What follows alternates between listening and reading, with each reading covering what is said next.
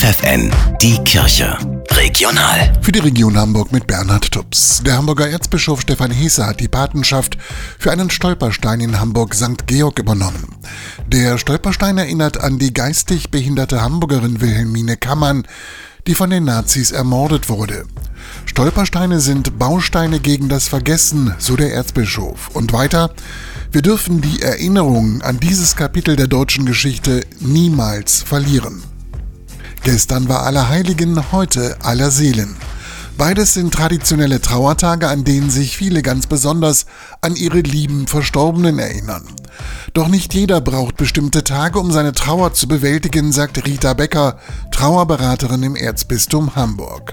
Viele lassen sich deshalb Trauertattoos stechen, die ganz individuell gestaltet sind. Wenn Eltern ein Kind um die Geburt verlieren, dann wird oft ein kleines Stern für das Sternenkind gestochen. Manchmal steht ein Datum dabei. Ich habe aber auch schon gesehen, dass Fußabdrücke drauf tätowiert wurden. Ein ganzer Kinderfuß ist drauf. Und das sind ja richtig große Bilder. Trauertattoos können helfen, den Tod eines nahestehenden Menschen zu verarbeiten, sagt Trauerberaterin Rita Becker.